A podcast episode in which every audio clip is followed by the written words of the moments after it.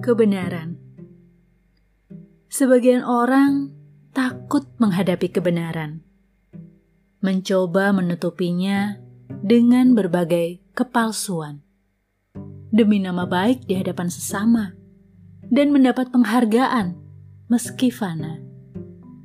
Kebenaran gak selamanya menyenangkan, bahkan terkadang menyakitkan. Saat peran diminta pertanggungjawaban, kala kewajiban tak sejalan dengan keinginan. Waktu ego diminta untuk ditanggalkan.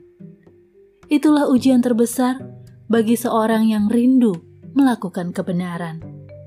Namun pelaku kebenaran akan mendapat kelegaan dan mengantarkan orang tersebut menuju Tuhan, Sang Kebenaran.